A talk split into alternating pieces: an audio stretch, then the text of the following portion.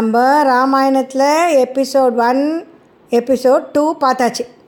இப்போ episode three episode டூவில் வால்மீகி ராமாயணத்தை பற்றி யோசித்து அதை பற்றி சிந்தனை பண்ணிகிட்டே இருக்கிறச்சு. அவருக்கு வாயிலேருந்து ஸ்லோகமாக வந்தது. இல்லையா? அதெல்லாம் அவர் எழுத ஆரம்பித்தார் ராமாயணம் எழுத ஆரம்பித்தார் இல்லையா? அந்த ராமாயணத்தில் எவ்வளவு ஸ்லோகங்கள் இருக்குது தெரியுமா? இருபத்தி நாலாயிரம் ஸ்லோகங்கள். டுவெண்ட்டி ஃபோர் தௌசண்ட் ஸ்லோகம். அதே மாதிரி அதை வந்து ஆறு காண்டமாக பிரிச்சிருப்பாள் காண்டம்னா ஒவ்வொரு முக்கியமான இன்சிடென்ட்ஸ்லாம் சேர்த்து ஒரு ஒரு காண்டம். பிறந்ததுலேருந்து அவர் காட்டுக்கு போகிற வரைக்கும் ஒரு காண்டம். அதுக்கப்புறம் வந்து காட்டில் இருந்ததுக்கு ஒரு காண்டம். அதுக்கப்புறம் சுக்ரீவனெல்லாம் பார்த்து அதுக்கப்புறம் ரா சீத்தையை ராவணன் தூக்கின்னு போனப்போ அனுமார் போய் பார்த்தாரா இல்லையோ? ஆமாம் எங்கே? ஸ்ரீலங் ஸ்ரீலங்காவில் அந்த அந்த இதில் சுந்தர காண்டம் அப்படியே ஒரு ஒரு காண்டமாக அப்போது அதெல்லாம் எழுதி முடிச்சாச்சு. அவருக்கு ரொம்ப சந்தோஷமாக இருந்தது. ரொம்ப நன்னா வந்திருக்கு. இந்த ராமாயணம். எல் பா அந்த ஸ்லோகங்களோட அழகும் ரொம்ப அப்படியே பாட்டு பாடுற மாதிரி. அதை அந்த ஸ்லோகத்தை பாட்டாக பாடுற அளவுக்கு அழகாக வந்திருக்கு. இப்போ இந்த ராமாயணம் சொன்னார் இல்லையா? அதை யாருக்கான்னு சொல்லி கொடுக்கணுமே. எழுதி நம்மளே மறைச்சி வச்சுக்க முடியுமா? அதனால் அப்போ என்ன பண்ணார்? யாருக்கு சொல்லி கொடுக்கலாம் அப்படின்னு நினச்சிட்டு இருக்கச்சே அவர் இந்த ராமாயணம் எழுதும்போது சீத்தையும் சீத்தைக்கு ரெண்டு குழந்தைகள் லவா அண்ட் குஷா. குஷா. இந்த ரெண்டு குழந்தைகளும் அங்கே தான் இருந்தது. அவருக்கு வால்மீகி தான் அந்த குழந்தைகளுக்கு எல்லாம் சொல்லி கொடுத்துட்டார் சரி இந்த குழந்தைகளுக்கு நம்ம ராமாயணத்தை சொல்லி கொடுக்கலாம். ஏன்னா லவ குச்சா ரெண்டு பேரும் யாரோட குழந்தைகள்? ஆமாம் இந்த ராமர் சீத்தையோட குழந்தைகள் தானே? அப்படின்னு சொல்லிட்டு ஃபுல்லாக சொல்லி கொடுத்தா அந்த குழந்தைகள் ரொம்ப அழகாக பாடுறது. அந்த ஸ்லோ ஸ்லோகங்களை ராமாயணத்தை. உடனே எல்லா ஊர் எங்கெல்லாம் ஆசிரமங்கள் இருக்கோ அங்கெல்லாம் போய் அந்த குழந்தைகள் அந்த ராமாயணத்தை பாடுறத பார்த்தோன்னே ஒரு நாளைக்கு ராமர் வந்து ஒரு பெரிய ராஜாலாம் போகிற ஒரு பெரிய ரோடு. அதில் அவர் பெரிய எல்லா ராஜா மந்திரிகள் எல்லாரோடைய குதிரை யானையோட போயின்னு இருக்கார் அப்போ இந்த ரெண்டு குழந்தைகளும் எங்கேயோ அங்கே பக்கத்தில் இருக்கிற ஆசிரமத்தில் இந்த ராமாயணத்தை பாடின்னு இருக்கிறது கேட்டார். கேட்டதும் அவருக்கு ரொம்ப சந்தோஷம் ஆயிடுது அந்த குழந்தைகள் யாருன்னு அவருக்கு அப்போ தெரியுமோ. அவருக்கு தன்னோட குழந்தைகள் தான் அப்போ தெரியவே தெரியாது. உடனே என்ன பண்ணார்? இந்த குழந்தைகளை அரண்மனைக்கு கூப்பிட்டு நீங்களும் எங்களோட அரண்மனைக்கு வந்து ராமாயணத்தை பாடுங்கோ அப்படின்னு சொல்லி கூப்பிட்டு வந்து அவளை அரண்மனையில் பாட சொல்கிற அந்த குழந்தைகள் ரெண்டு பேரும் லவா குச்சா தானே அவள் பேர்? அவள் ரெண்டு பேரும் ராமருக்கு எதிர்க்கியே உட்காந்துன்னு ராமாயணத்தை சொல்கிறா அதை முதல்ல ஆரம்பிக்கிறச்சே அயோத்தியா அந்த நாடோட வர்ணனையை சொல்கிறார் அயோத்தியான என்ன தெரியுமா அர்த்தம் யாராலையும் ஜெயிக்க முடியாத ஒரு பெரிய கண்ட்ரி அப்படின்னு அர்த்தம். அந்த அயோத்தியா வந்து சரையூ நதி அப்படின்னு ஒரு நதி. அந்த நதியோட கரையில் இருக்கிற ரொம்ப ஒரு அழகான ஒரு ராஜ்யம் அந்த அயோத்தியா. அதெல்லாம் சொல்லி அந்த தசரதரோட பெருமைகள் எல்லாம் சொல்கிறது ஏன்னா தசரதருக்கு தேவர்களோட தேவர்களுக்காக அசுரர்களோட சண்டை போட்டு ஜெயிச்ச அவ்வளோ வீரம் அவர் அந்த தசரதர் பற்றி எல்லாம் சொல்லிட்டு அப்போது அந்த தசரதர் ஒரு நாளைக்கு ரொம்ப வருத்தமாக இருந்தார் அப்படின்னு ஆரம்பிக்கிறார் எதுக்கு வருத்தமாக இருந்தார் அவர்? எதுக்கு வருத்தமாக இருந்தார்? ஆமாம் அந்த அவருக்கு எல்லாம் இருக்குது வீரம் இருக்குது பெரிய ராஜ்யம் இருக்குது எல்லாரும் அவருக்கு மரியாதை கொடுக்குறா ஆனால் குழந்தைகள் இல்லை. அப்படின்னு வருத்தப்பட்டுருக்கிறச்சே அந்த அவருக்கு ஒரு மந்திரி. அவர் பேர் சுமந்தரர் அப்படின்னு பேர். அந்த மந்திரி வந்து ரொம்ப தசரதருக்கு ரொம்ப பிடிச்சமான ஒரு மனுஷன்.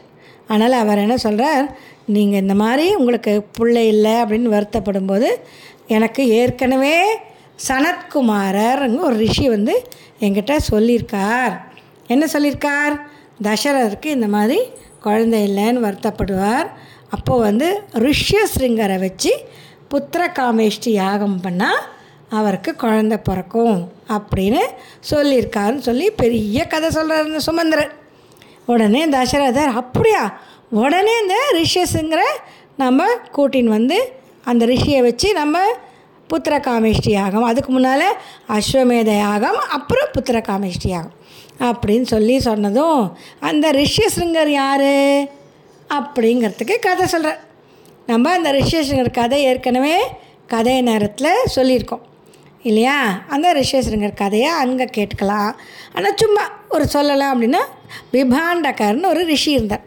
அந்த விபாண்டகரோட பையன்தான் அந்த ரிஷேஸ்வரங்கர் அவர் வந்து வெளியில் ஒரு உலகம் இருக்குன்னே தெரியாமல் அவர் காட்டிலேயே ரிஷியாக வாழ்ந்து வந்தாரா? அப்போ என்னாச்சு? அவர் இப்படியா நாட்டுக்கு கூட்டின்னு வரணும் அப்படின்னு சொல்லிட்டு நாட்டுக்கு கூட்டின்னு வந்தால் தான் மழை பெய்யும் அப்படின்னு ரோமபாதருங்கிற ஒரு ராஜா அவரை எப்படியோ ட்ரிக் பண்ணி கூட்டின்னு வந்துடுற வந்து அப்புறம் நல்ல மழையெல்லாம் பெஞ்சு அவரோட பொண்ணை சாந்தாங்கிற அவர் பொண்ணையே கல்யாணம் பண்ணி வச்சதா கதை. அந்த ரிஷியஸ்ரிங்கர் இப்போது யாரோட ராஜ்யத்துக்கு வரார்? ஆமாம் தசரதரோட ராஜ்யத்துக்கு வந்தார் வந்து புத்திர காமேஷ்டி யாகம் பண்ண போகிறார் அப்போ அதே சமயத்தில் என்ன தெரியுமாச்சு? பிரம்மா கிட்ட எல்லா தேவர்களும் வந்து பிரம்மலோகத்தில் போய் எல்லாரும் வந்து ஏன்னா அங்கே போனால் அங்கே பிரம்மா தானே யூஸ்வலாக எல்லாருக்கும் வரம் கொடுப்பார். இல்லையா? அப்போது அந்த பிரம்மாட்ட வந்து நீங்கள் ராவணனுக்கு நிறைய வரங்கள் கொடுத்து அவர் எங்களையெல்லாம் ரொம்ப பாடாப்படுத்தின்னு இருக்கார் தேவர்களை மாத்திரம் இல்லை ரிஷிகள் முனிவர்கள் கந்தர்வர்கள் யக்ஷர்கள் எல்லாருக்கும் அவர் அந்த ராவணன் ரொம்ப கொடுமைப்படுத்தின்னு இருக்கான் நீங்கள் வரம் கொடுத்ததுனால நாங்கள்லாம் ஒன்றும் பண்ண முடியாமல் அவன் பண்ணுற அவன் சொல்கிறதெல்லாம் கேட்டுன்னு இருக்கோம் அதனால் நீங்கள் தான் இந்த ராவணனுக்கு அவனை வதம் பண்ணுறதுக்கு நீங்கள் தான் ஐடியா கொடுக்கணும். அப்படின்னு சொல்லி கேட்டான். பிரம்மதேவர் என்ன பண்ணார்? பிரம்மதேவர் என்ன பண்ணார்? அப்படின்னு கொஞ்ச நாள் இப்படி யோசித்தார் அவருக்கு ஆ எனக்கு அந்த ராவணனை எப்படி வதம் பண்ணணுங்கிறதுக்கு ஐடியா கிடச்சிது அப்படின்னார். என்ன தெரியுமா ஐடியா என்ன ஐடியாவாக இருக்கும்? என்ன தெரியுமா? நான் வரம் கொடுக்கும்போது அந்த ராவணன் கேட்டான் எனக்கு யாராலையும் எனக்கு சாவு வரக்கூடாது. தேவர்கள் அசுரர்கள் யக்ஷர்கள் கந்தர்வர்கள் அப்படிலாம் கேட்டானே தவிர அவன் மனுஷாலால் எனக்கு சாவு வரக்கூடாதுன்னு கேட்கவே இல்லை. இப்போ அதை வச்சே நம்ம அந்த ராவணனை ஏதான ஐடியா பண்ணலாம். அவனோட வதப்ப அவனை வதம் பண்ணுறதுக்கு அப்படின்னு சொல்லிட்டு என்ன பண்ணார் தெரியுமா? அப்படி பேசிகிட்டே இருக்கச்சு கரெக்டாக அங்கே விஷ்ணு வந்தார். கையில் சங்கு சக்கரம் கதையெல்லாம் எடுத்துட்டு அழக்கப்பி தாம்பரம்லாம் போட்டுண்டு ஜம்முன்னு வந்து நின்னார். உடனே எல்லாரும் அவருக்கு என்ன பண்ணா? நமஸ்காரம் பண்ணான். நமஸ்காரம் பண்ணிவிட்டு சொன்னானே பிரம்மதேவர்கிட்ட அவர் கேட்குறார் என்ன எல்லாரும் சேர்ந்து இருக்கேள் என்ன விஷயம்? அப்படின்னு கேட்டாக்கா பிரம்மா சொல்கிறார் அதுதான் ராவணன் வந்து எங்களை எல்லாம் எல்லாரையும் கொடுமைப்படுத்துகிறான்னு சொல்லி தேவர்கள்லாம் வந்து எங்கிட்ட சொன்னால் நான் அவங்களுக்கு ஒரு வழி சொல்லியிருக்கேன். அதனால் நீங்கள் தான் பூலோகத்தில் மனுஷராக பிறந்து அந்த ராவணனை நீங்கள் தான் வதம் பண்ணணும். அப்படின்னு சொன்னதும் விஷ்ணு வந்து நானும் அந்த ராவணன் பண்ணுறதெல்லாம் பார்த்துன்னு தான் இருக்கேன். அப்போது இப்போ தசரதர் புத்திர காமேஷ்டி யாகம் பண்ண போகிறார் நான் வந்து அந்த தசரதருக்கு பிள்ளையா பிறக்க போகிறேன் அப்படின்னு வாக்கு கொடுத்துட்டு அங்கேருந்து கிளம்பி என்ன பண்ணார்? திருப்பி வைகுண்டத்துக்கு போயிட்டார். போனதும் என்னாச்சு? கரெக்டாக இங்கே கீழே பூமியில் என்ன யாகம் பண்ணிட்டுருக்கார் தசரதர்? என்ன யாகம் பண்ணியிருக்கார் புத்திர காமேஷ்டி யாகம். அப்போது அந்த புத்திர காமேஷ்டி யாகம் முடிஞ்சுதா? அதுலேருந்து ஒரு அழகான பூதம் வெளியில் வந்தது. அந்த பூதம் எப்படி தெரியுமா இருந்தது? பூதம்? அழகாக இருக்கும். எப்படி தெரியுமா இருக்கும்? கருப்பாக இருந்தது. சகப்பு கலரில் ட்ரெஸ் போட்டுட்டு இருந்தது. ஆனால் பல பலன் தேஜஸாக இருந்தது. அப்புறம் அது ஒரு அழகான தங்க பாத்திரத்தில் நல்ல பெரிய பாத்திரத்தில் பாயசம். எடுத்துட்டு அந்த அக்னியிலேருந்து அது வெளியில் வந்து தசரதர்கிட்ட அந்த பாயசத்தை கொடுத்து இந்த பாயசத்தை உங்களுக்கு உங்களோட மனைவிகளுக்கெல்லாம் அதை கொடுங்கோ அவங்களுக்கு யார் ரொம்ப பிரியமாக இருக்காளோ அந்த மனைவிகளுக்கு கொடுங்க அப்படின்னு சொல்லி அந்த பாத்திரத்தை பாயசத்தோட தசரதர் கையில் கொடுத்துட்டு மறைஞ்சு போயிடுது. உடனே தசரதர் என்ன பண்ணார்? அவருக்கு தசரதருக்கு எத்தனை ப மனைவிகள்? மூணு. மனைவிகள். கௌசல்யா அப்புறம் கைகேயி அப்புறம் சுமித்ரா. அந்த மூணு பேருக்கு ஃபஸ்ட்டு கௌசல்யா தான் பெரியவா. அதனால் ஃபஸ்ட்டு கௌசல்யாவுக்கு அந்த பாயசம் சொல்லி பாத்திரத்தில் அதில் அரை ஹாஃப் பங்கு கௌசல்யாவுக்கு கொடுத்தேன். இப்போ மிச்சம் இன்னும் இன்னொரு ஹாஃப் தானே இருந்தது. அந்த ஹாஃபை ரெண்டாக பிரித்து அதில் அதை கால் பங்கை சுமித்ராவுக்கு கொடுத்தார். அப்புறம் அந்த ரெண்டாக பிரித்து அதில் ஒன் பை எயித்தை வந்து கை கைக்கு கொடுத்தார். அப்போ இன்னொரு ஒன் பை எயித்து பாயசம் மிஞ்சிருந்தது. உடனே என்ன பண்ணா தெரியுமா? சுமித்ரைக்கே திருப்பியும் அந்த பாயசத்தை கொடுத்துட்டார். கொடுத்ததும் என்னாச்சு? சுமித்ரைக்கு ரெண்டு தரம் பாயசம் கொடுத்துட்டால இல்லையா? அதனால் இப்போ இப்போ என்ன எப்படி குழந்த பிறக்க போகிறதுன்னு பார்க்கலாம். அப்போ என்னாச்சு? ஃபஸ்ட்டு ச கௌசல்யாவுக்கு ஒரு டுவெல் மந்த்ஸ் கழித்து எல்லாருக்கும் குழந்த பிறக்கிறது அதான் கௌசல்யாவுக்கு யார் பிறக்கிறா? யாரெல்லாம் பிறக்க ராம ராம ராம ரா ஃபஸ்ட்டு ராமர் பிறந்தாச்சு ராமரோட நட்சத்திரம் புனர்வசு நட்சத்திரம். அடுத்தது யார் பிறக்கிறா? இல்லை பரதன் பிறக்கிறான். பரதனுக்கு அப்புறம் லக்ஷ்மணன் அதுக்கு அவன் லக்ஷ்மணனுக்கூடையே ட்வின்ஸு சத்ருக்னன். எல்லாரும் பிறந்தாச்சு. இப்போது எல்லாருக்கும் எப்படி சந்தோஷமாக இருக்கும்? தசரதருக்கு அதுவும் குழந்தையே இல்லைன்னு நினச்சின்னுக்கச்சே எத்தனை குழந்தை பிறக்கிறத? நாலு குழந்தை பிறக்கிறது நிறைய குழந்தை பிறக்கிறதா நாலு குழந்தை பிறக்கிறது ராமர் பரதன் லக்ஷ்மணன் சத்ருக்னன். சரியா?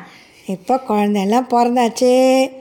தசரதருக்கு சந்தோஷம் ஆகி எல்லாருக்கும் நிறைய எல் யாரெல்லாம் என்னெல்லாம் கேட்குறாளோ அவளுக்கெல்லாம் கிஃப்டாக கொடுத்துட்டுருக்கார் அப்புறம் ரிஷியஸ்ங்கிறதால அந்த யாகமெல்லாம் பண்ணி வச்சார். இல்லையா? அவருக்கும் நிறைய எல்லாம் ச எல்லா கிஃப்டெல்லாம் கொடுத்துட்டு வசிஷ்டர் யார்? ராம் வ- குலகுரு. அவர்கிட்ட கேட்டுட்டு அவர் சொன்னபடியே ராமர் பரதன் லக்ஷ்மணன் சத்ருக்னுக்கெல்லாம் பேர் வைக்க போகிறா எப்படி பேர் வைக்கிறா? எதனால் அந்த பேரெல்லாம் நம்ம அடுத்த எபிசோடில் பார்க்கலாம். எபிசோட் ஃபோர் ஆமாம் எத்திர எத்திர ரகுநாத கீர்த்தனம் தத்திர தத்திர கிருத்தமஸ்தகாஞ்சலிம் பாஷ்பவாரி பரிபூர்ணலோச்சனம் மாருதிம் நமத ராட்சசாந்தகம். திஸ் இஸ் ராஜி பாட்டி telling you Ramayanam Hari Om